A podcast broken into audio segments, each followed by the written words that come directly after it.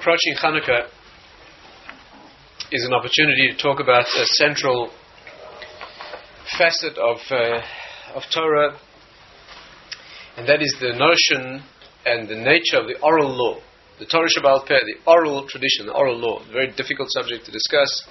It's fraught with um, misunderstanding, potential of misunderstanding, for disagreement and uh, distortion. But it's really what makes us Jewish. It's really what it's really where we live. It's really it's really who we are. Is in the tradition, the oral Torah which has been handed down. Hanukkah is really the Yom Tov of Torah Shebaal Peh. It's really the Chag. It's really the, the festival, if you like, that celebrates more than anything else. It celebrates the oral tradition. You know, I think we've discussed, we've studied already together the idea that Hanukkah is placed in history at that point where the written Torah ends. Right? Let's just get the context again clear so we can see this, get a clear picture, clear vision of what's happening. Is that our, our the vision we have of history is that, like all human experience, it fits into two phases. The first phase is taking us from the creation of the world throughout all the generations that prophecy existed, that prophecy lasted around the time of Purim and Hanukkah, right, the two post-biblical, so-called post-biblical or rabbinic festivals, at that time there was a transition from the period during which prophets walked the earth and could see a higher reality and could transmit a certain vision of truth. Uh, that phase when the world was luminous, if you like, with its spiritual message, spiritual meaning, to when to some extent what the Kabbalists call the Or HaGanuz, that hidden light shone in the world, to some extent, in some way. and then the world, so to speak, went dark. During the time of the men of the Great Assembly, Anshe Knesset HaGedolah, the men of the Great Assembly, 2,300 years ago, something like that, the period of prophecy ended, and the world entered the phase of the so-called oral law, where the Mishnah was eventually was, was eventually edited and codified, where the Talmud, the Gemara, was eventually codified and edited. Not that these things hadn't existed before, obviously they had, but they came into their own in a way that had never been expressed before. The reason being that when prophecy was no longer alive, then human opinion, yes, then the work of human, the human intellect became, human Torah intellect became to reconstruct, as it were, and fathom again, and penetrate the depths of Torah without prophetic revelation. It's a completely different exercise. The sources that talk about it express the distinction between the prophetic age and the post prophetic age as the difference between night and day, between light and darkness. Right? It's a fundamental thing to understand. Prior to that, Torah was transmitted by prophecy. Yes, the way Torah was given in the world, the way the Torah was transmitted from generation to generation was that it was, was transmitted. The prophet, the Navi, received the truth as it was clearly manifest the only distinctions being that each prophet saw through his own character, his own, own personality, the lens, as it were, through which he saw Torah, gave it its own particular flavor. No two prophets say in the same style, but each one was repeating exactly what he was, what was dictated, and projecting that reality in the world. There was no room for human opinion. You know, we have no record. If you, if you examine the history of this, you you see that we have no record of human opinion. There's no record if you look at the post prophetic era, you find that the way Torah is expressed there is each thing that is expressed is attributed in the name of the one who says it. Rabbi Akiva's opinion, Rabbi Tarfon's opinion. The way Pirkei Avos begins is Haim Amru Shleisha Dvorim. The men of the Great Assembly, they said three things. Until then, you never had anybody saying anything. Because people never said. No, no Torah authority ever said anything that was his opinion. All he did was transmit the Torah intact. It's for this reason the Maharal explains and many others, there was no argument in, hala, in halacha. There were no halachic arguments. You know that? Can you imagine Jews without dissension, Jews without argument? Imagine such a thing.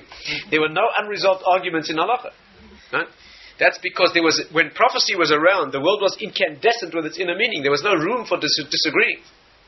Do you know the first time there was a halachic argument? It's an incredible thing to think about. The first time there was an argument, halachic argument, was exactly at the time of Hanukkah. Do you know that? Yossi ben Yoezer, ben Yochanan, the first two sages, three generations after the men of the Great Assembly. Let's get the history clear. The men of the Great Assembly, right, who included the last of the prophets, Haggai, Zechariah, Malachi, the last three prophets. Malachi is the same as Ezra, right? The last of the prophets, the last vestige of Yeah. They closed off the era of prophecy deliberately. Deliberately, they they exorcised from the human consciousness the desire to worship idols, and of course, the same that same work in the human soul denies the possibility of prophecy. If you can no longer transcend beyond yourself, right, in a meaningful, if you can no longer elevate yourself in that meditation that leads you beyond the self, then you can no longer hear the message that comes from. Once you lose the you lose the, the, you lose the tool, then you lose its transmission and receiving facilities. Once you take the organ out, you can no longer transmit, you can no longer receive. And the human mind, ever since that time, lost that innate drive to worship idols and lost the ability to hear prophecy. That's what they did. They were not going to go now into the reasons or the, the background, but that's what they did. After that, you had Shimon HaTzadik, Let's get the history clear. We discussed this, I think, once in, in some. Uh, let's just at least get it clear. Misharei Anshe Knesset From the remnants of the men of the Great Assembly was Shimon HaTzadik. Shimon HaTzadik was that individual, unique individual, able to hold the whole of Torah in his own intellect, in his own persona, in his own spirit. He transmitted the teaching of the men of the Great Assembly, and he was the junctional zone between, he, he was not a prophet, but he had at least seen prophets. He still witnessed miracles. When he lit the light, in the, he was the Kohen Gadol, he was the high priest. When he lit the light in the menorah, in the temple, in the Beis HaMikdash, the second bayis, the second temple, it still burnt miraculously sometimes. The western light that burned miraculously when all the others had gone out, and it, although there was not enough oil, burnt miraculously every night. that miracle continued throughout his lifetime. Right? The Hanukkah miracle the root of it was there. Of course, Shimon HaTzadik is the one who met Alexander. The deeper commentaries say that the word Shimon means to hear. Because prophets see. Prophets can see. A prophet is called a chozeh. He sees. He has a vision. In the post-prophetic era, you can no longer see. You have to listen. You have to hear in the darkness. Seeing is clarity. Right? He calls seeing is believing. In Hebrew, the word for re'iyah is the same as ra'ayah. The Hebrew word for, for seeing, re'iyah, is the same as ra'ayah, which means it's a proof. It's absolutely clear. Hearing is not like that. Hearing is your own inner construction.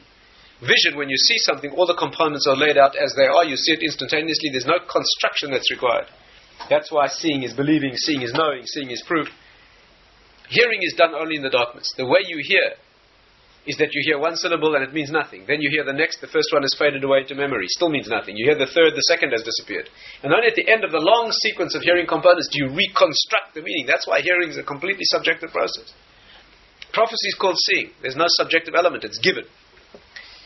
And then comes the phase of hearing, Shimon Tzadik. Uh, Tzadik also means this connection. I'm not, not going to go into now the background for that.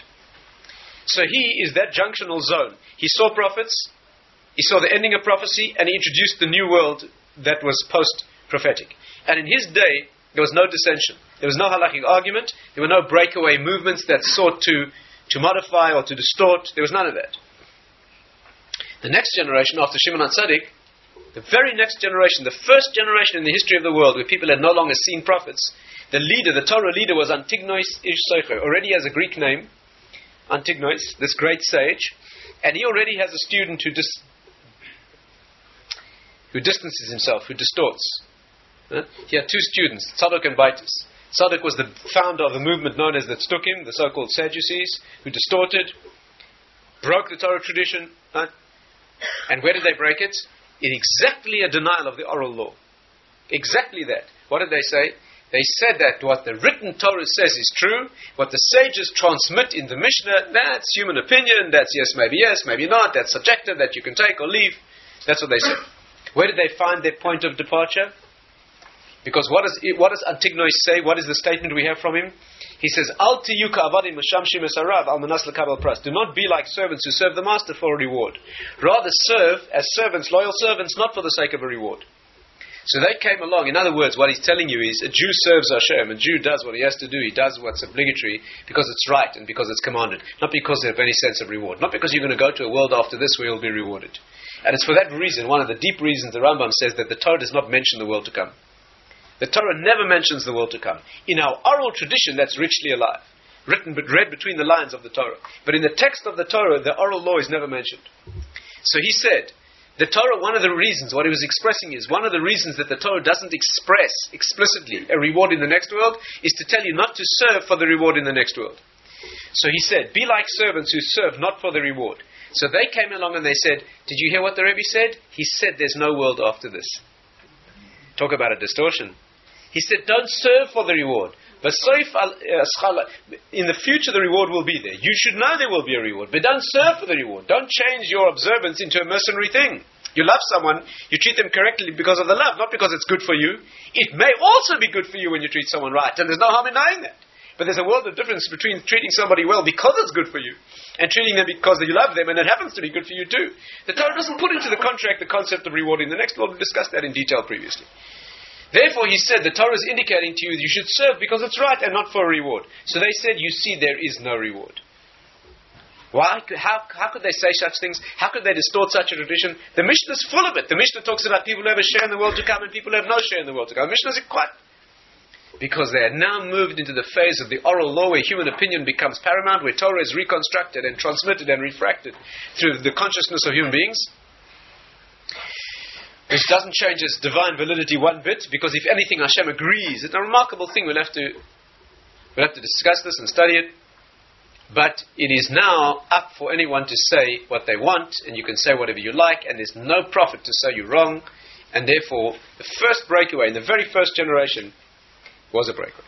The next generation, you have Yosef and Yosef, Yosef and Yochanan, the two great leaders of the generation. They lived exactly in the time of the Greeks. One of them was killed by the Greeks what's called Pulmus Shel Yavon during the time of the Greek, the Greek dominion in Israel, the Syrian Greeks.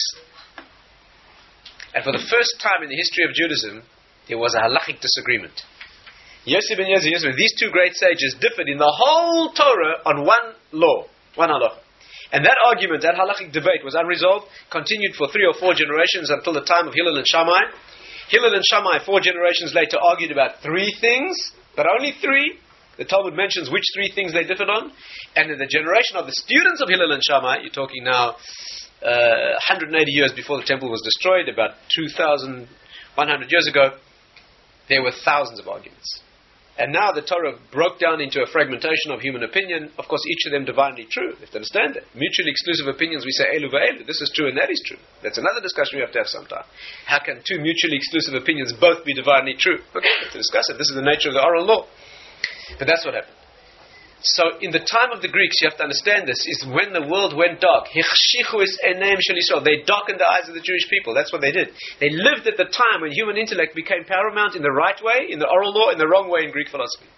The Greeks were that era of history when they came along to say, there's no connection with the higher world. You don't hear from that world, it does not exist, it's not for you, it's detached. If it exists, it's got nothing to do with you.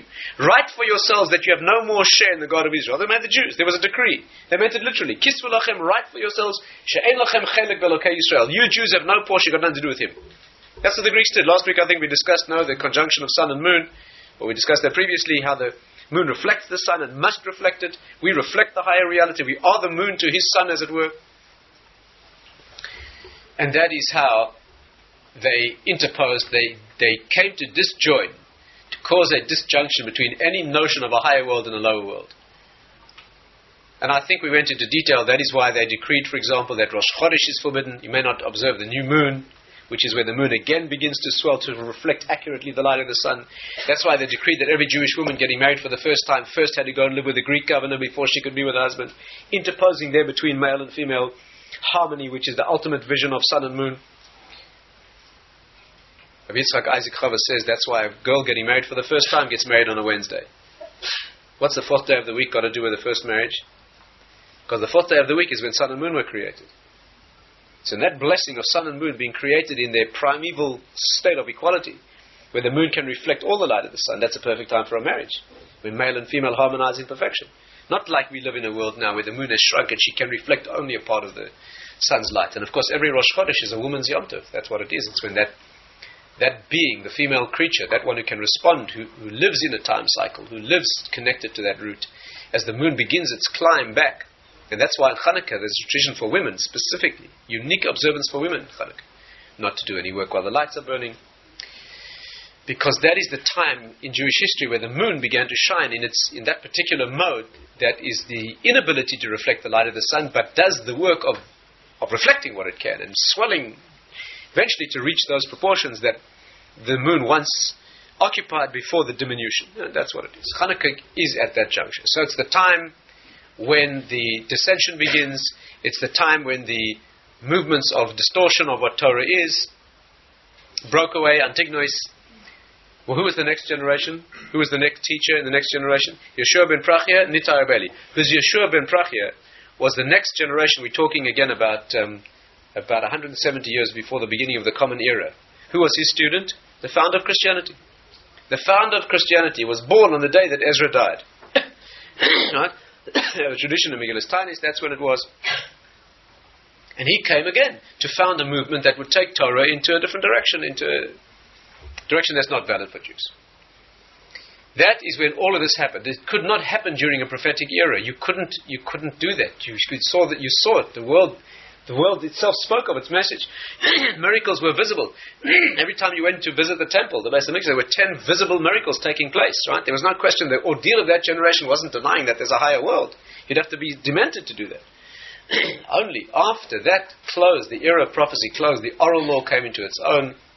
It is now an expression of Rabbi Akiva says this, Rabbi Tarfon says that, a human opinion, transmitting, re- recreating, if you like. Reassembling the broken pieces, all we have is the shards of what was once a truth, and we reconstruct those. You know, the Talmud is a remarkable thing. The Gemara, anyone who's had, had any exposure to Gemara learning will know that unlike scientific presentation, the Talmud always presents what's wrong, not what's right. You know that? We call it Havamina and Maskana. The way the Gemara, the way the Talmud presents a subject. How does a science textbook present a subject? Presents an axiom, proceeds to prove the axiom, and builds more and more complexity on the basis of the axiom until you get to whatever you're trying to prove. The Talmud takes a notion, establishes it firmly, and after four pages of proof shows you why it's wrong. Mm. Right? And from your understanding of the fact that it's wrong, you begin to have a glimmer of insight into what's right. Who in their right mind would present something? Imagine a mathematics textbook establishing something firmly to show you it's wrong. Why would you? That's the way the oral law works. It's a learning to perceive. You understand the subtlety, the depth here? Is reconstructing the truth from the shards of that which is false, from the broken down versions, from those Yet the world at first glance does not tell you the truth. The world, the world at first glance tells you that it is divorced from a spiritual reality. Look at the world at first glance, a person does look like an animal.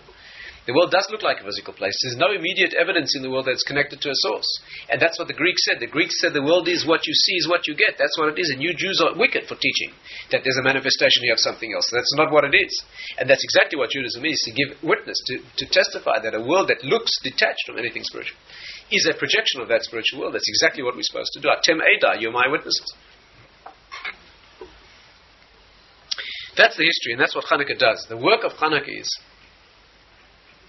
where we assert Torah, and we assert the truth of those things in a world that doesn't have evidence for it. That's what the oral law is.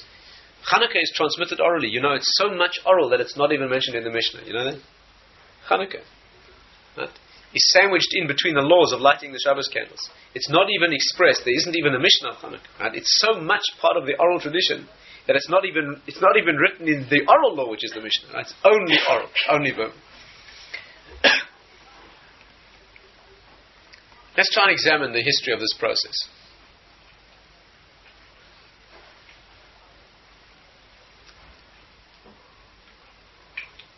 There's little that's more important in this because that's what Hanukkah is. It's the place where we come into our own. We're not, we're not, our work is not to become the pure vessels that transmit an ineffable light. That's not our work. Our work is to, incredible though it may seem, is to shine our own light in the darkness. A remarkable thing. That's what you're doing when you light the Hanukkah candle. So the history is something like this. Let, let's, let's go back a few steps into the spiritual world and see if we can understand this more deeply. Again, we've looked at some of this from various other angles. Let's try. Let's see if we can put it together in this context. Let's try and look briefly at the distinction between the written law and the oral law. Right? That's where we're heading. The written law, of course, you realize immediately that the written law means only what the oral law says even when you're dealing only, so to speak, with the written law, it's completely inaccessible and meaningless without the written law. There are many things in the Torah itself that are completely unintelligible without an oral tradition to tell you what it means, right? On the contrary, the deep understanding of Torah is that the written law means what the oral law says, even if it doesn't appear to be that way at first glance, right? An eye for an eye, it says. The Gemara has 15 different proofs, I think, of why an eye for an eye does not mean you gouge out an eye when someone injures an eye, but you pay. And why it could not possibly mean what the literal meaning appears to be. Why was it written one way if it means something else? Okay, discussion. It's not the time to go into that particular example. But what's written means what the oral tradition that was given together with the written law tells us it means, right? There's some striking examples. I mean, it says when a person gets lashes, the Torah says, Arba'im yakenu. That means he shall be lashed 40 times. The Mishnah says it means 39. 40 does not mean 39. 40 means 40. And the Mishnah says 39. Why did Hashem write 40 if he meant 39? Discussion. Okay, let's discuss. We have to learn it up. But the point is that the meaning of Torah and its application, apart from those examples where the Torah doesn't have any meaning without the oral law, when it tells you bind them for a sign upon your hand, what on earth? Mishnah tells you what tefillin are. Apart from those things, there are things when the, when what appears, what what strikes the you know, first glance suggests in the text, is not at all what it means. And apart from many sources in Torah, in the written Torah, being mutually exclusive and mutually contradictory, until you see how the oral law resolves, how the, it teaches you how to read those words. You can't move from the beginning. It's absolutely essential that children, it's fundamental message in education. Children learning Torah, from the very first word of learning Chumash, have to learn Rashi with the Chumash. Because a child who's taught t- Bible without rabbinic commentary ends up thinking that what it says in the Bible is fixed and firm. Rabbinic opinion is, he's got his opinion, Rabbi Kiva's got his opinion, I got mine. That's how they end up thinking. That's what's absolutely essential. From the very first words that a child learns in Torah, he has to understand that it means what Rashi tells him that it means. Rashi opens his eyes to the meaning. Many people in previous generations, our grandparents' generation, many, many, many Jews in the modern era were brought up thinking that what it says black on white is real. That's Torah. Show me where it says that black on white, I'm ready to accept. What the oral law transmits, it's human opinion. Take it or leave it. It's one interpretation. The fundamental error. You can see how difficult and dangerous and subtle this discussion becomes. You're talking about human opinion, and yet it's somehow divine, it's a partnership, and he agrees to what we say. It was a remarkable thing. So let's see if we can try to feel through this very, perhaps most difficult of subjects. Of course, a real understanding of this only begins when one engages the oral law. Talking about it is almost hopeless in terms of transmitting what it is. You can't do that. It's like talking about a person. Meeting the person and engaging in a relationship with a person gives you a feel for who the person is. Talk about a person is very, very, almost hopelessly inadequate. But let's, if all we achieve in this discussion is the motivation for you, for us maybe, to engage study of the, you know, the oral law personally, then that will be that will have been enough. To talk about what it is is is inadequate. The concept is like this. If we take a few steps back, the Torah was written, as it were, before the world. And we discussed this in many different contexts. The Torah is the blueprint or the genetic material that projects itself into the world. As we've mentioned many times, every word in the Torah is the source of an object or phenomenon or experience in the world. That's why, as I pointed out before, the Hebrew word for a word is the same as the word for anything. That's not so in any other language as far as I'm aware. In other languages, a word means a sound that is uttered, and a thing means an object. In Hebrew, a word means a thing. Because our concept is that everything in the world is nothing other than the word that the Torah projects. Yeah, it becomes concrete. When Hashem speaks, as it were, his davar word becomes the davar object that it connotes. Not, not, doesn't describe it like our language does.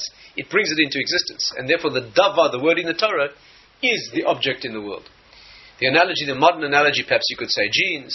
The genetics are, so to speak, the words, and they build a reality which, yeah, the genes describe the reality, but they're also responsible for making, making that reality. Genes for blue eyes look a certain way. If you know how to read genes, you'll know that that's blue eyes. It doesn't happen to be blue. You have to know how to read genes. You have to know how to read Torah. You read a word in Torah, you don't see a picture or a model of the reality. You have to know how to read the words. But if you know how to do that, these genes mean blue eyes. But they don't only correspond to blue eyes, they don't only describe the blue eyes, they cause them to be that way. When the program is run, they cause them to be that way. Perhaps the modern analogy would be that when you shine a light through a film on a screen, what's on the screen is what was on the film. And whatever's on the film will project itself onto the screen. There must be a correspondence. Right? The Torah is like the film which you don't see, you see the screen. That's a flickering images on a screen of the fabric of our reality. But in fact, all the objects and phenomena on that screen in the world that we experience is nothing other than the root in Torah that projects itself into those things, and therefore you could study either and find the correspondence. But here comes, here comes the, the depth and the error, and this is where we have to concentrate and understand this deeply. The modern notion, unfortunately, there's a notion that Torah parallels the world in the sense that it is incredible in its depth and perception of the world, and is exactly parallel to every detail in the world. There are two ways to express that, and one is completely wrong. One is completely, uh, complete denial of Torah. In other words, stay, stay carefully with me. The notion that one has to understand is that Torah is written before the world, and it's the reason that the world looks the way it does. When you find a correspondence between Torah and the world, what should the response be? Take an example, again without going into detail. The Gaon of Vilna has an example in his writings where he shows you that there's a verse in the Torah that talks about circles. There's a verse in the Torah, Yam Shel Shlomo, a verse in Tanakh talking about the construction of a circular pool. The words there give the proportion of the circumference to the diameter. The Gaon of Vilna shows you that if you take the numerical value of the words, the gematria, then you get pi to many decimal places. That means the verbal expression. We have to uh, perhaps study that example sometime. It's fascinating to see. Did I once show you that? Did we once work through it? We did that? No? Forgotten? We'll have to go through it sometime. There, the verse, Hashem tells Shlomo how to build a circular pool, and he tells him to make it 10 amas across and 30 amas around. So the Gaon asks the obvious question. First of all, it's unnecessary to tell me both. If you give me the diameter, the circumference automatically will work out, or vice versa. Why does the Torah stipulate both? And secondly, it's wrong. Because if you do it 10, it will not be 30 around, it'll be 31.14159, etc. So how does the Torah say something that's unnecessary and wrong? So the Gaon shows you that the verbal expression is an approximation. But if you take the words that the Torah there uses for circumference and diameter and divide one into the other, says the Gaon, it works out to pi to many decimal places. This shows you, right? What's the concept? Listen carefully. The wrong approach is, and you might find yourself a little embarrassed here to, if you have to admit that you ever, ever thought this way. A Person is exposed to that sort of material. It's like amazing. That's amazing. The Torah knows pi to so many decimal places. The Torah has it measured accurately. You're a fool if you say that. The Torah doesn't know it. The Torah caused it to be that way. again, again, again. Circles look that way in the world because this verse says so. You're a fool to think that the verse knows circles. Again, I don't see enough enlightened faces. if I do some genetic studies, yes, I take an individual, individual with blue eyes, and I take a few scrapings from the inside of his mouth and I study the genetics of his cells. And in my analysis of his genes, I find that the genes code for blue eyes, and I say, wow, amazing! The man has blue eyes and his genes correspond. You're an idiot. They don't correspond. They're the reason that he has blue eyes. Do you understand? You'd be an idiot to be. You. On the contrary, if they didn't say blue eyes, you should be amazed. But you should yawn when you find that they. Again, do you understand? When you read a pasuk in the Torah and the verse in the Torah talks about circles and gives you the exact measure of a circle, you should fall asleep with boredom when you see that. Because what could be more obvious? On the contrary, what the Gaon of Vilna is amazed at there is not that the verse specifies pi, but in that it's verbal expression that's wrong. That's why he comments on the verse. Because if it's 10, it's not 30. That's what's worthy of note. How can the Torah say something that's wrong about circles? How can the Torah say so? Not because the Torah always gets it right, but because circles look the way the Torah says, because the Torah draws the circles in the world. So how can it be inaccurate? That's the problem. So study that Gaon, Ein Sham, very interesting. I'm going to go into it now. Interesting. Why did the Torah give a mathematical exactitude and a verbal approximation? Fascinating subject. Okay, we'll have to talk about it sometime. Remind me. But the point we need to identify is that the Torah is not a description of the world. Not at all. The Torah is the cause. I hate to say it, but sometimes you go to seminars. You ever been to one of these impressive outreach seminars where they prove to you that the Torah is divine and true? You don't want to admit it, huh?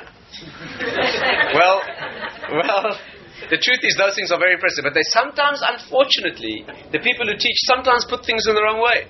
Right? Example. Example. How do they prove to you that the Torah is divine? I'll give you an example. The Torah mentions that there's three kinds of non-kosher animal that have a particular, you know, kosher animal has to have cloven hoof and chew the cud. Then the, and of course, one or other sign is not enough, you need both. Then the Torah proceeds to tell you which animals on earth have one but not the other, and specifies exactly and exhaustively. The Talmud says that this is the list of all animals that have those features. Now, how could anybody other than a divine wisdom, yes, how could somebody 2,000 or whenever years ago it was, have said, these are the following species that have these features, these and only these? How on earth would he know that deep in the Amazon basin someplace there isn't a three-toed split hoofed sloth or whoever, whatever it is, that doesn't chew its cow. Could he know that? Right? It must have had divine, it must be divine. Only God could know. Listen carefully. It's so unfortunate, it's so mistaken, it's such garbage. only God could know. Only Hashem could know that there's no other creature like that. And therefore only he could, he could write that in the Torah. Wrong! He first wrote that in the Torah. That's why there are no animals like that. Because the Torah doesn't the Torah has a list of animals that are like this. When the world swims into existence, it, it, it reflects and mirrors and becomes what the Torah says. The Torah is not describing the world. Do you understand what's wrong here? The, the people who put it the other way around think that the world is the way it is. Why is it that way? I don't know. It happened to be that way. Evolution. That's the way it is. Now the Torah, with its unbelievable insight, looks at the world and describes it accurately. Garbage! The Torah came before the world and said the way the world is. So when the world appears, it therefore looks that way. Of course, the Torah knows it. It caused it to be that way. Are we, are we together? And you hear this all over the place. And you know what the outcome is? Of course, it's obvious. Yeah, here's an example. You know, the Torah is amazing. The Torah knows which animals are unkosher because you know why? Because those animals are not healthy. You ever hear this argument? You see, this is where it goes. The Torah knows, for example, why did the Torah outlaw eating pork or, or shellfish? Because the Torah knew that they're dangerous to eat, because pork has tapeworm. And the shellfish swim along in the schmutz under the bottom of the sea. They soak up all the hepatitis virus. They're very dangerous and unhealthy. Big outbreaks of hepatitis C and so forth when you eat the shellfish. So the Torah amazingly knows that, long before human science ever studied those things. And the Torah, with its amazing penetration and insight, tells you don't eat those things, right? Nonsense. Anti Semitic garbage. That's not what it is. On the contrary. The Torah doesn't know the world. You see, the error is to think that this, this animal is unhealthy and this uh, uh, shrimp, whatever it is, it soaks up the garbage. That's the reality. Why? I don't know. That's the way it is. The Torah comes lately, looks at it and says, don't eat this, don't eat that. On the contrary. On the contrary. The Torah said that before these animals came into existence. The Torah said that, you understand, that on the contrary, when this shellfish becomes created, he looks in the Torah, and the Torah, he, finds the Torah saying that you, on the contrary, he says to himself, gee, I'm a tame fish, I better swim around in the schmutz. That's the order of business. It's not that he is what he is, and the Torah brands him as such. The Torah brings his spiritual nature into existence first, and therefore it could be that he's unhealthy because he's unkosher. Just, it's not unkosher because he's unhealthy. If anything, if anything, if anything, he's unhealthy because he's unkosher, maybe. uh, you, you, you know what the next step in that argument always is? I mean, this argument has a motivation. Make no mistake, it's not philosophical. It's motiv- it has a motivation. The next step always goes like this. These foods are unkosher because they're unhealthy. The next step is, but today, now that we can tell whether this meat has tapeworm, and we can assure ourselves that this shrimp or crab or snail or whatever it is, ants or whatever they eat now, is not unhealthy anymore, so now it's okay. The thing was never forbidden because it was unhealthy. It was forbidden because spiritually it interacts with the Jewish soul in a negative way. As far as we can understand the reason for mitzvahs. That's why. The fact that it happens to be healthy to eat kosher is a fringe benefit. It's very good.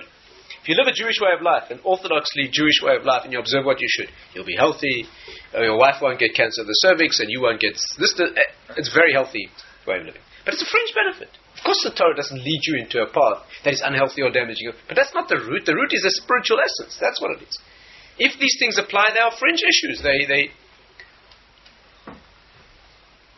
Yes, are we together? There's an assumption that the concept you have is the right one. Yes. Shabbos. I mean, it runs throughout the whole Torah. Shabbos, Shabbat, Shabbat. What's prohibited on Shabbos? Work. Not allowed to work on Shabbos. Why can't you light a fire on Shabbos? Because not allowed to work. Today, lighting fires no work. You just flick a switch. But of course, the whole concept is that was never the issue. The issue was a spiritual issue. The issue was Shabbos means desisting from creative activity. It's got nothing to do with whether it's hard work or not. It's not the issue. It's got nothing to do, it wasn't called avodah. It's called melacha. Melacha in Hebrew means creative activity. That's what it means. The whole notion begins in the spiritual world and then it comes down into physical reality. So, in summary, what have we said? We've said that the Torah is a spiritual source it's written thousands of years before, as it were, before the world's created. In the mystical notion, it was created 2,000 years before time was created. But that's what the Torah is. And then it projects itself into the screen, onto the screen of reality, and we see the results. We see what We see what the physical, material representation is of those things, and therefore you have to understand that the fact that the Torah mirrors or reflects or accurately describes the world is not because it knows how to describe the world with perception, but because it's the point of origin projects itself into the world that way. And therefore, the way the Torah says is the way the world is. So far, so good? Okay, now comes the difficult part. When Torah becomes expressed in the oral law, where is this Torah? Where is this Torah that determines the way the world is? In the oral law, especially after the post, yeah, after prophecy leaves the world, and, and Torah is now maintained and transmitted in the hearts, through the hearts and minds of the sages, of the Jewish people, that's where Torah is. And if Torah is the origin of reality, then it comes out amazingly and incredibly that the hearts and minds and awareness and consciousness and opinions of the sages determines reality. Because if Torah is not a monolithic, uh, carved, carved in stone someplace or put on a book on a shelf, but rather it, it lives within the dynamic of the opinion of a sage, then he becomes the creator of reality. That means the Torah transmission, the sages of the oral law, become the manipulators. They become yeah, their, their opinions. Amazing thing. Their opinions project themselves into objective reality. The Talmud has examples of sages who made decisions and a physical object changed physiological and anatomical structure changed in the world because they issued a ruling. The Talmud Yerushalmi is an example of a girl, without going into details, whose bodily features were one way because she was a certain age. The sages then decided to make it a leap year, so her birthday now retroactively fell a month previously, so now she was no longer three, she was prior to age three, and her body changed to the body of a girl prior to three years old. Why? Because her age, her age is subject to what the Torah says, to her ages. And the Torah says what the sages say it means. And the sages have the authority to decide whether it's a leap year or not. So when they issue a date, that becomes the date in the world. You know what that means? Rosh Chodesh, what the Greeks decreed against. What Rosh Chodesh means? That the sages declare today's Rosh Chodesh. Today's the first of the month. So Yom Kippur falls ten days later, and God judges the world on that day because the sages say it's the tenth of the month. You understand what this means? When does He sit in judgment on the world? When is Rosh Hashanah? When is Yom Kippur? When are the festivals? When we say. Not Shabbos. Shabbos is clear v'kaima. Shabbat is fixed every seven days. Can't change that. But Rosh Chodesh, which means the festivals, that's why we say Mekadesh Yisrael v'hazmanim. We say Mekadesh HaShabbat v'Yisrael v'hazmanim. Why that order? Shabbat comes first because we can't change that. But our name, Yisrael, comes before the Zmanim because we determine when the Zmanim are. When it's going to be Rosh Hashanah, when it's going to be Pesach, when it's going to be biblical Torah festivals, is when the sages say so. Why? Because when they say the month begins, it begins then. Ah, what if his opinion was different? Has to change his mind. That's the nature of the oral law. It's this incredible partnership between his giving us the authority to loyally, of course, this is not subject to any idiot's opinion. We're talking about people who understand this and are loyal to it and do nothing other than the motivation of, exp- of making explicit what it is that he wants. But people with that kind of motivation, that sort of purity, what manifests in the world is a human opinion with divine sanction, a remarkable thing, a, f- a fantastic idea. What's the source of this, the Talmudic source? Again, there are many ways to show it, but let's perhaps take one example. The Gemara says that, without too much detail, there was a time when the Sanhedrin were debating a certain the status of a certain object. Now, don't have to go into exactly what the issue was, but the halachic status of a certain certain object, certain vessel. And there was a certain opinion expressed, and the greatest of the sages, Rebbe Eliezer HaGadol, known as Rebbe Eliezer the Great, he was the teacher of Rebbe Akiva, he disagreed. Disagreed. He had a single opinion against the majority. He disagreed. Now you know the vote. The law always goes by the vote. Torah law is achrei you vote. So they voted, and he was held to be in the minority, and therefore the definitive opinion was. But he didn't accept the majority. He did not accept the majority opinion. Why? Because he knew he was right. And objectively, he was the greatest among them. He was their teacher. Huh? He was the greatest. But the Torah says that the oral law goes according to the understanding of the sages. And that although they knew that he knew more, but they didn't understand that opinion. And therefore they had to say the way they understood, and they were in the majority. a remarkable dilemma here. Here you have, you have a majority of, of superior, you have a majority of, of, of competent halachic opinion, and a minority of superior opinion. Which one holds sway? one morning, one morning I came home, 7 o'clock in the morning, in Yerushalayim, and I had a phone call from a hospital in California. It was 10 o'clock at night in California. It was early morning for me in Yerushalayim. The phone call was from a doctor in a hospital in California, standing at the bedside of a patient who was dangerously ill. As it happens, I happen to know the doctor and the patient personally. The patient had infection of a heart valve, a young man, and if he wasn't operated on within hours, he was surely going to die. An infection of an aortic valve that needed to be replaced as an emergency. The problem is when you replace an aortic valve. Do you mind an aside here? Can we? Can, this is part of the oral law. It's part of the oral law. I assure you. I assure you. The problem is that when you replace an aortic valve, you can use one of two options: a plastic valve or a pig valve. That's the dilemma. That's the problem. The dilemma is because a plastic valve lasts for a lifetime. The modern plastic valves last forever. They're absolutely perfect. They're absolutely fine. The problem is that for them to work, you have to take blood thinning medications, which can be dangerous. Can be dangerous. You take too much, you could bleed badly. If you take too little, the valve can clot. If you take the right amount and have an accident, you could bleed dangerously. It's not simple. On the other hand, the pig valve functions. Per- there's no kashrus problem, obviously. There's no kashrut problem, obviously, right? You can implant animal tissues. You can even eat them to save life. No problem. The pig valve functions totally normally. You don't need any medication. Functions just like a human valve. You can forget about it. It's perfect. But 10% of them need to be replaced in about 10 years. It's not easy to make a decision. So they phoned me to say, we need help making a decision whether to put in a plastic valve or a pig valve. What should we do? The situation was like this. The patient's doctor, the patient's doctor, who happened to be one of the finest cardiologists in, in um, the the patient's cardiologist actually happened to be right. Doesn't matter. The point is that he happens to be one of the finest cardiologists in Southern California. It's, of course, he's South African, but uh, he, um, he he was a patient's doctor, and he said that the way to go over here is to put in a plastic valve. That was his recommendation. They then asked the surgeon also one of the finest, talking about a major hospital, great expertise, and he agreed that the right thing to do here is use a plastic valve, and in six or eight hours in the morning, that is what they were going to do. But these two doctors, right, find that in the, which you often find at the very top of the profession, in their humility, decided to ask a third opinion. Although they're among the finest in the world. But it so happens that the hospital where they work is a world famous cardiologist who's like a major senior figure, has written in the textbooks and so forth, and they decided to seek his opinion. So this sage in the field of medicine came in and he said, use a pig valve. So they contacted me to say, what holds sway halachically? A majority of competent professional opinion or a minority of superior opinion? What do we do?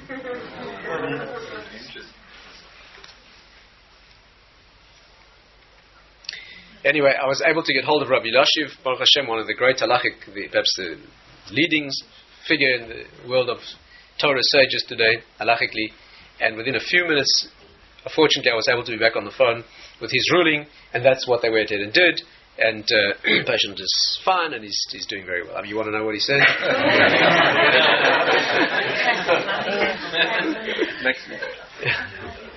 he said that in this case, the patient gets to choose. The reason is, almost certainly, the reason is, although I didn't have time to hear through the analysis, but the reason is almost certainly that the way the facts were presented to him were not that this or that has a higher chance of survival. Because when it comes to saving of life and survival percentages, then the decision, the question was which package of risks and benefits is more. You see, the reason that there are two operations in the first place is because in different circumstances, the risks look different. If a person is 90 years old, they need a replacement of a valve. We don't worry so much about the fact that it has to be replaced again in 10 or 20 years' time, right? Whereas a person is 25 years old, they may have to go through this operation many times. It's a very different scenario. A person may get injured and bleeding. Pro- it's a very difficult package which is tailored to the individual. All doctors agree that both are perfectly reasonable. The question is which is more reasonable in a particular situation. And therefore, in this situation, pa- and of course, any good doctor knows that the patient's motivation is very important. And therefore, if he makes the choice of what he wants to live with and what he wants to deal with, same thing, and that's what happened. As it happens, he chose a plastic valve, and he told me later. He's very happy that he did because the thought of going through open heart surgery again is very, very traumatic and so forth. The difference between this situation Listen well now. Listen well. The difference between this situation of majority opinion against a minority of senior opinion is that this is not a Torah decision, this is a medical decision. In medicine, the majority holds sway because halachically, when two, when, when two doctors disagree, halachically we send them for a third opinion. Why? Because the majority, why? Because the majority is more likely to be correct. In Torah majority, it's not more likely to be correct. In Torah majority, it forms the reality. Again, when two doctors say do X and one doctor says do Y, we go with the two. Why? Because the evidence is, after all, there's more evidence on this side. More experience, more expertise, let's say. In Torah, we go with the majority, not because it's more likely to be correct, but because when the majority say something in Torah, that becomes the reality. It's a completely different dimension. And therefore, when the discussion there was, do we follow the majority or Rebbe Eliezer, the question was, what is spiritually, what is divine from that perspective, which is the correct thing to do, right? You see, the problem was that the sages, just to go one level deeper, can we go just one level deeper? The sages held that when you have an argument between a senior opinion and a majority, what holds sway is the majority. Rabbi Eliezer held that when you have a majority against a senior opinion, what holds sway halachically is the senior opinion. now, you can't vote on that, can you? Because the sages who held that the majority opinion are going to vote that you follow the majority opinion. And if Eliezer hold that you follow the senior opinion, he's not going to accept the vote because he holds you don't vote, you follow his, and they say.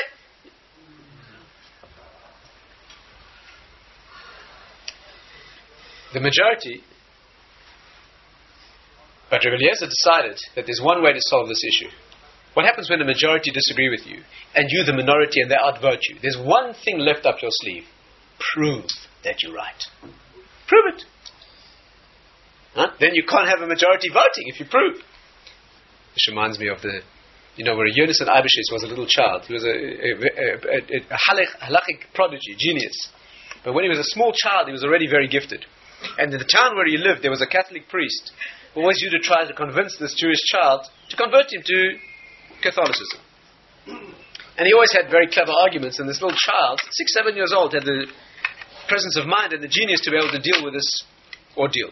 Once this Christian priest said to him, I will prove to you, my child, that according to your own Bible you should be a Christian. Never, I'll prove to you, according to your Torah, you should become a Christian. Why? Because it says in the Torah, Acharei Rabim Lahatais, you follow the majority. Now, you Jews are a very small minority, and we Christians are a vast majority. So, according to your Torah, you follow the majority. So, at the age seven, he said to this priest, The law of majority applies only in a case of doubt.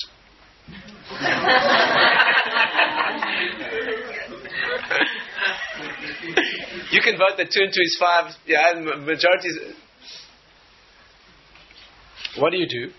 If there's an objective reality, then the majority is irrelevant. So Eliezer said, Look, you may be the majority, but I'll prove you wrong. Now, how do you do a thing like that? So he said, Look, if I'm right, I want that carob tree outside to get up and move. So the crew of the carob tree uprooted itself and walked a hundred amos. So they said to him, Ein mevi'in rayas min We don't bring proofs from carob trees. You understand? This is a Jewish discussion. Amazing thing. so he said to them, Look, if I'm right, I want that river outside to flow backwards. So the water in the Amas HaMayim, the water turned around and flowed uphill. So they said, Ein mevi'in rayas min Amas HaMayim. We don't bring proofs from stream. These must have been Lithuanians, right? These were not Hasidim. These were Lithuanians. So he then said to them, Look, if I'm right, I want the walls of the Beis Medrash to cave in. Right? And in deference to him, the walls began to cave in, and out of respect to Rabbi Yehoshua, who was the head of the majority, the walls remained suspended. They said, We don't bring proofs from the walls of the Beis Medrash. And then he said, If I'm right, I want a voice to be heard. What's called a bas kol, a voice. You know whose voice? I want a voice to be heard. And a voice came out and said, Halacha kamotor b'chol makom. Halacha says the law is like he says, in everything that he says, Rabbi Lez is right. They heard the voice. Rabbi Yehoshua got to his feet and he said, Lo bashamayim he. The Torah is not in heaven, and they outvoted the voice. The Gemara says that subsequently one of the sages met Elijah the prophet, Eliyahu Novi. And he said to him, At the time we took that vote, what was Hashem doing? When we outvoted him. And he said, Hashem was smiling and saying, Nitzchuni banai, Nitzchuni banai, my children have defeated me, my children have defeated me. what does this mean? What does this mean?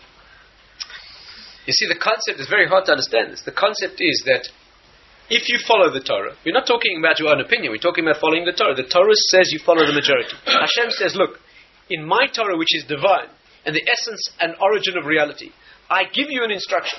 The instruction is you follow the majority. If you do that, that is what truth is. So the sages say, we are following the majority. And therefore, truth is that. And of course, he agrees. What does it mean he agrees? It means reality becomes what the Torah says reality is, because that's what controls reality. So you have the amazing situation that human opinion, by virtue of a majority vote, becomes divine reality. That's what Judaism is. Judaism is the amazing interplay in the face of the oral law, not the face of the written. The face of the written law, what the prophet says is what is. You can have all the opinions you want. Yeah? M- miracles take place only by virtue of the existence of a prophet, and reality is only what the Nabi says, whether it's Moshe or other prophets. But after prophecy leaves the stage, then reality is what the sages say, Chacham Adif Minabi.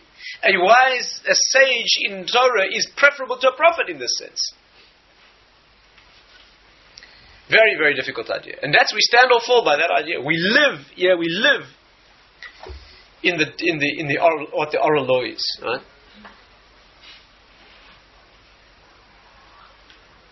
Where does this lead to?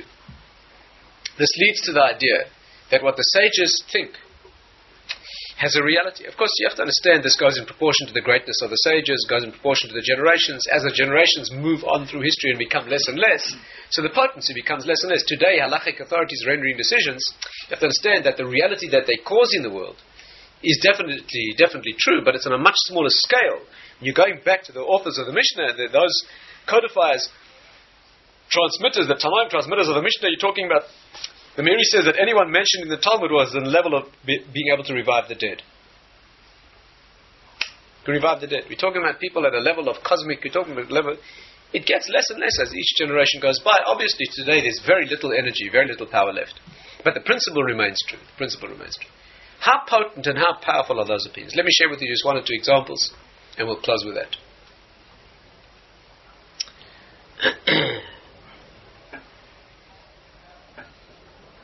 Again, very, very hard to.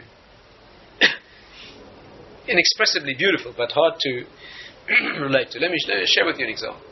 The Gemara says, actually, in more than one place, there was an, an, incident which occurred as follows. There was a man in the time of the Tanoim, time of the Mishnah, who was known as Nechunya Chayfa Shichin. That was his name, Nechunya, and his special attribute was he dug wells specifically for the travelers, the people coming up to Jerusalem on the three festivals, the three Yom he dug wells to supply water for those people. Nechunya Chayfa a very great man, that was his particular unique mitzvah. That's what he did. Everybody should have a unique mitzvah, something that you polish and hone to perfection, that is your unique, where you excel. That's what he did. One day, his daughter fell into a well of water. Some commentary say it was one of her father's. And they couldn't get her out. Couldn't reach her, they couldn't get her out. And in such a situation, a person could survive only for three hours.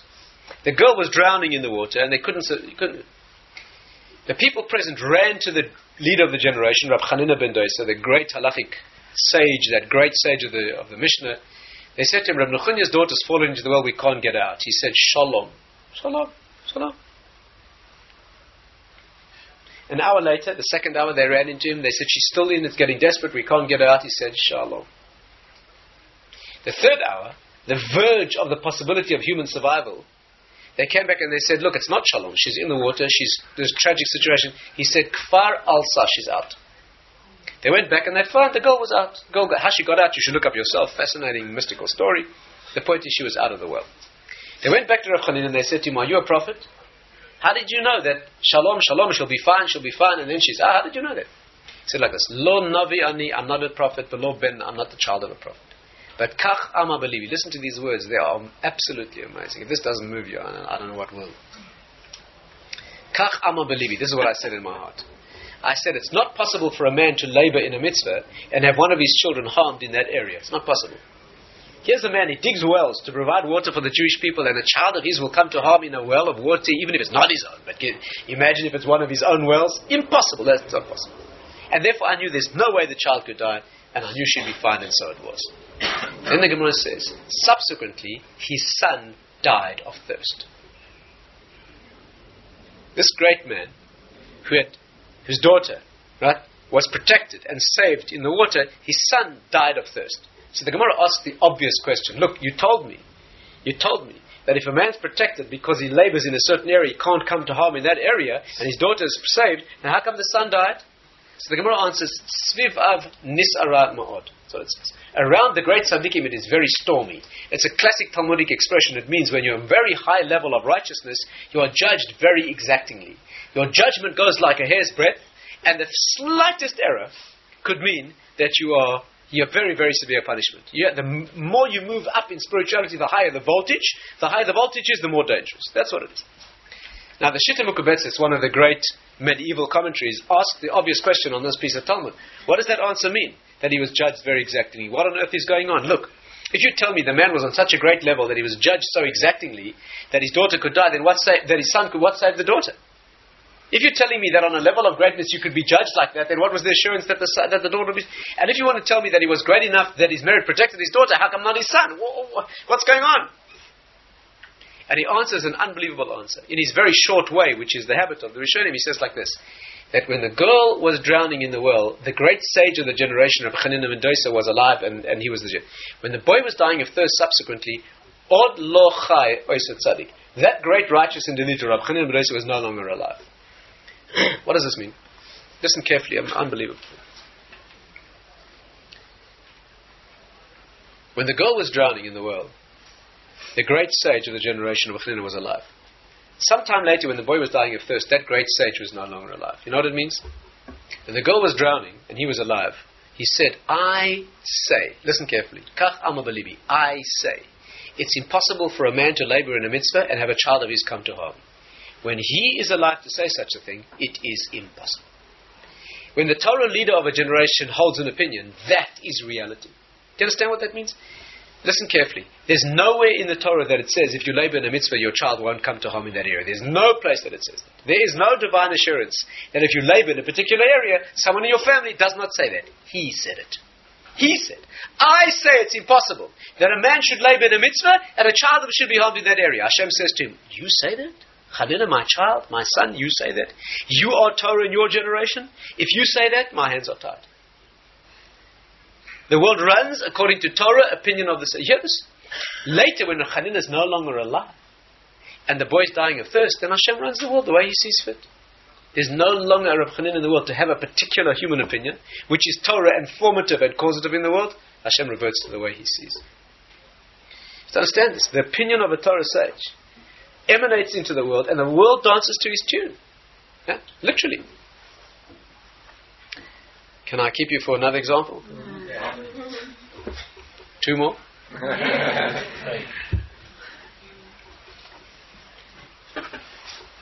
Apart from the sage's knowledge of reality, apart from their knowledge of reality, that's another issue. We're talking the depth of perception. We're talking about much deeper than that, the, the, the energy to be able to cause, to be able to Let's understand what a Torah mind is. It isn't only knowledge, it isn't only perception. It's also it's the genius of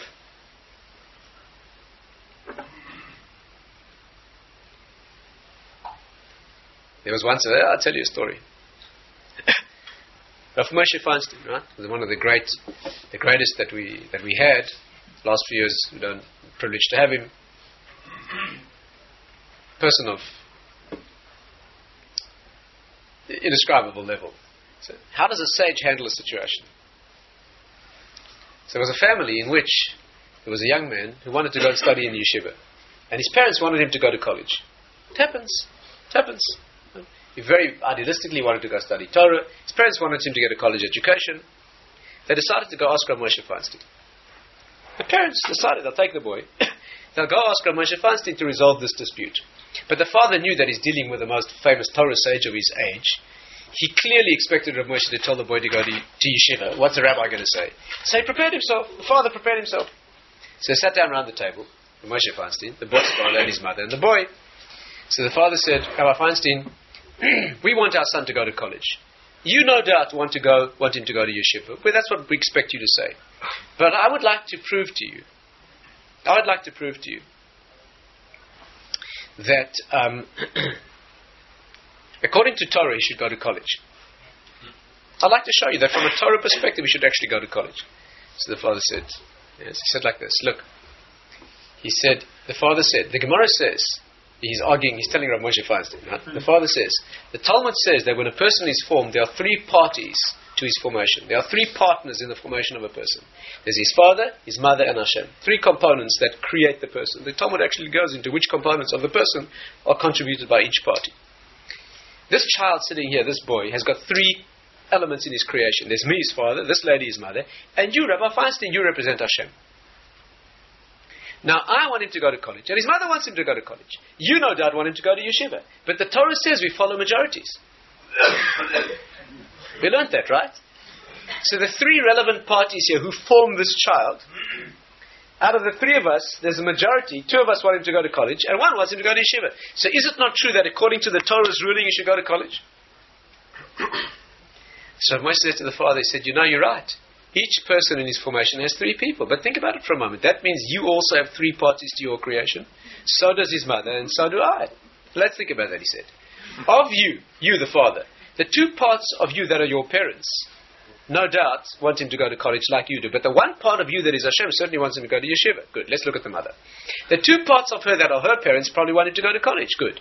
But the one part of her that is Hashem certainly wants him to go to yeshiva. And all three parts of me want him to go to yeshiva. That's five against four.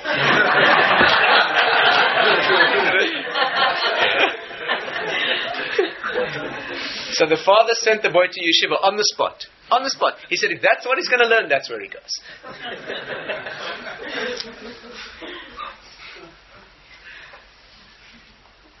you know, Moshe was once involved in a case.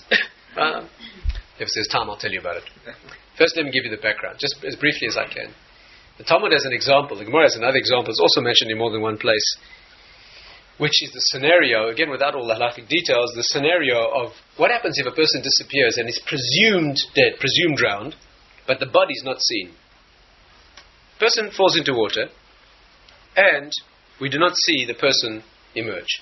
The problem is that, for example, is his wife allowed to remarry? or will she be what's called an aguna? In other words, if you see, the problem is if you see the body and witnesses testify to the fact that the man's no longer alive, then she can remarry. The problem is that if he's circumstantially assumed to have been killed, but there's no direct evidence, it's circumstantial. We saw him sit, disappear in a situation where people could not survive, but we do not see definitive. Is that good enough or not? That's the debate in it.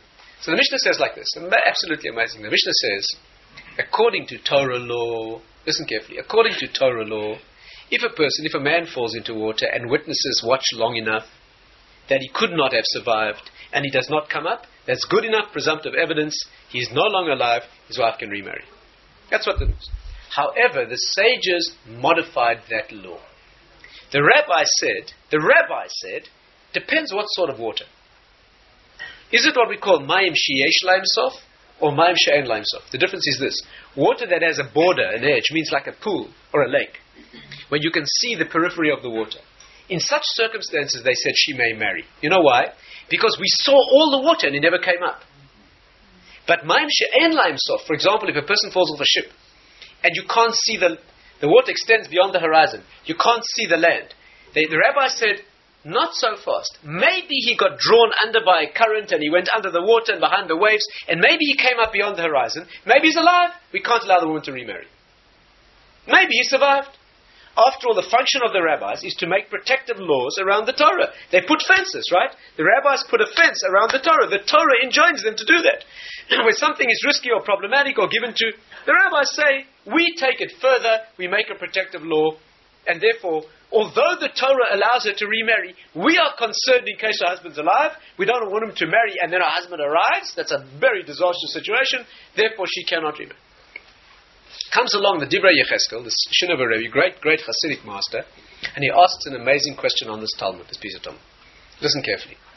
In all the laws of women remarrying after their husbands disappear, we always take the lenient view. We never take a stringency we are looking to allow a woman to remarry, not to prevent her from remarrying. So we'll take evidence from a child. We'll take evidence from people who are normally invalid. We take all sorts of leniencies to allow the woman to remarry. So why in this case are the rabbis being strict? The Torah says she can remarry. What more do you need than that? Hashem himself. The Torah made no distinction between which sort of water. The man fell into water, you saw adequately, he didn't come up, he, she can remarry. The rabbis come along and say, well, no, maybe he survived. They're putting a stringency, preventing a woman marrying. When it's not asked for, the Torah doesn't do that. Why? And he says an amazing, he says like this. Listen carefully. If the Torah says that she can remarry in all circumstances, it means that in all circumstances he could not have survived. Because the Torah determines reality. I mean, the Torah says a man could not survive when he falls off a ship and you watch and he doesn't come up. He did not survive. When the sages come along and say, maybe he survived, be concerned about it. They just saved her husband's life. Because they just made it possible. When they issue a ruling, the world becomes the way they say. Do you understand this? You hear this? The Torah says, such and such circumstances, she can marry. What's the conclusion? He couldn't have survived come along the sages and say, well, maybe he got drawn by a current and so forth and so on. If the sages say that, that maybe becomes a possibility. And as it happens, the Talmud goes on in that very place to describe two people to whom it happened. One was no less than Rabbi Akiva. He fell off a ship and they mourned for him. He fell off a ship, they saw him go down. They mourned. Sometime later, he arrived in a seaside town and Rabbi Meir said to him, What happened? What happened? Rabbi Akiva says, I was sucked under by the waves. In fact, it's a classic analogy. He says, I held onto a plank of wood, and every wave that came put my head down and washed over me, and that's how I survived. It's always been used as an analogy for Jewish history. Each wave of history that comes to attack us, we put our heads down, it goes over us, survive. And then the Talmud says an amazing thing. Kama gedolim divrei chachamim. How great are the words of the sages. The unschooled ear hears like this. How great are the words of the sages that knew that a person could survive in exceedingly unlikely circumstances. These people were incredibly sensitive. Absolutely wrong. How great are the words of the sages, not who knew, who made it possible, who changed reality in this way. Right? A remarkable interpretation. Whether you accept the interpretation or you don't, I'm trying to show you here that the way of thinking in Torah, the way of thinking, right, is that what comes first is Torah opinion, and what follows is the reality in the world. Can I give you one more example? Yeah. Not too late? what happens when sages disagree? What happens when the sages disagree? What happens when you have two opinions? What do we mean, Elu ve'elu divrei elokim chayim? The words of this sage and the direct, mutually exclusive opposite of another sage are both true. What does that mean? there are many meanings here, and the depth of this is beyond the scope of tonight's discussion. But I'll give you at least one superficial meaning how both can be true. There are different versions of the story, but I'll tell you a commonly known version of the story. There was a man in Israel during the life of the Chazon Ish. This must have been around 1950 something like that, or uh, prior to that time. The man had a problem with his lung that was a very serious problem and the doctors told him in Israel there was very little hope, but they recommended that he go to some place in Europe, some clinic in Switzerland or some place in Europe. He should go there, and there maybe he would have hope. So the fellow came to the Chazon Ish to ask him, the doctors tell me not to stay in Israel, but to go to Europe. What should I do? The Chazon Ish said, stay here for sure. The individual stayed in Israel, and as it happens, he got better. So they went to the Chazon Ish and they said, Are you some kind of prophet? How did you know? The people thought maybe the spiritual vibes of Israel, you know, that saved him, in Europe is like negative, and I Chazon Ish said, no, no, it's a pure halachic matter. Just listen to this interpretation. Is it like this? When the man told me about the problem with his lung, I recognized it as a pathological situation, a problem with the lung, a disease that the Talmud talks about that animals sometimes have. That in the laws of kashrut, when you examine the lung of an animal, it can have this particular, the Torah says that many animal problems are the same as human problems, one can be learned from the other under certain circumstances. The animal can have a problem with its lung. Is an animal with this problem on its lung kosher or not? you know, glatt kosher means that the lung is smooth, there's nothing wrong with the lung.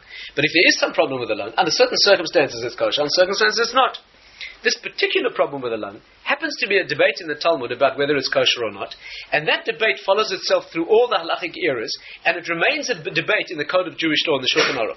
As it happens, the Bet Yosef, the the, the great authority of all Sfardim, the author of the Shulchan Aruch, rules one way. He happens to rule that this is a kosher animal. The Ramah, Rav Moshe Isserles, the great Ashkenazi authority, rules definitively, and Ashkenazim follow that ruling, that this particular problem with the lung is not kosher. You can't eat the animal. That's what he says. Chazon said to himself, Look, I reason to myself like this. What does it mean? That means you have a problem with your lung that is the subject of a halachic debate between the Beis Yosef and the Ramah. That's what's wrong with you. Now I said to myself like this: You know what kosher means? What is a kosher animal? A kosher animal means an animal that has a problem, if it has a problem with its lung, that is not a lethal. You know what kosher means? A treif animal means, an unkosher animal means, it has a problem with one of its organs that will kill it within a year. That's why it's not kosher, because it will die within a year. It's a dying animal. But if it has a problem with its lung that will heal, that will live, then it's a kosher animal. So if the Beis Yosef says that this is an unkosher animal, he's saying that this is a lethal problem. He's saying, in effect, that an animal with this problem in its lung could not live for a year. The, the, the, he's saying it could. The Ramah saying it's an unkosher animal, is saying that this is a lethal problem, it would not live. So I said to myself like this look, the Beis Yosef is the great Sephardi authority, who's the Mara D'Asra of Eretz Yisrael. He is the halachic authority who holds sway in the whole land of Israel. The Ramah as the European authority, whose opinion holds sway for all European Jews. You know what that means? That means a cow who has a lung with this problem, if it lives in Israel, is going to live because the Beis Yosef says so. But no self respecting cow in Switzerland could possibly survive because he has a problem with his lung that the Ramah says is treif. You hear that? Mm-hmm. An animal with the same problem, if he lives in Israel where he's under the sway of the halachic opinion of the Beis Yosef, is alive. An animal in Europe with reality is determined by the opinion of the Ramah is dying. You better stay here. You go there, you go to a world where that reality may well be lethal. You stay here with Ramah, where the Yosef's opinion holds sway, this is not a dangerous condition in Israel. You hear what's going on? And therefore, and therefore, you have to understand that the, the Chazon Ish understood what we're saying here is he understood that the opinions of these sages were not opinions assessing reality. They were opinions forming reality. The depth of Torah is not that it looks at the world and comments. The depth of Torah is that it's in the root structure of the genes of reality and forms it to be there. Let's finish with this. The Battle of Hanukkah, of course, is exactly this. The Greeks came to say that what you see is what you get, there's nothing else. Prophecy no longer exists. Human opinions are merely human opinions. And Jews came along to say that we give our lives. That what we, that's what we battle the Greek Empire. And to this day we fight that same battle. We give our lives to say that what Torah is is not a description of reality. What Torah is, is bringing down into the world that energy that makes reality the way it is. Where does the Torah come from? It's not between the pages of a book. That's not where it is. It lives in the hearts and minds of those who labor to understand it. When you engage Talmud and you labor to understand Torah and you live a life that is simple and not given to, yeah, where your consciousness is in the learning, and when you're focused on the understanding the depth of what Torah means, and you bring up your children that way, and the effort here is to understand the spiritual depth. So you incorporate in yourself. You don't become a person who knows more about the world. You become a person who incorporates within himself some of the genes of reality. That's how deep it is, right? And that is what we, we like that Hanukkah light to state that case. That's what we say. Is that the Greek, the culture around us is a culture that divorces all sense of root from experience. The world is what it is, what can be measured and seen and, and, and examined in the lab and so forth, accessed with human intelligence. That is reality. And we say it's not like that at all. Those tools are important and they're valid. But reality comes from a much deeper place. It comes from Torah. That is the definition of reality. It began with a prophetic revelation, but where it now lives is in the hearts and minds of the sages and those who labor to understand.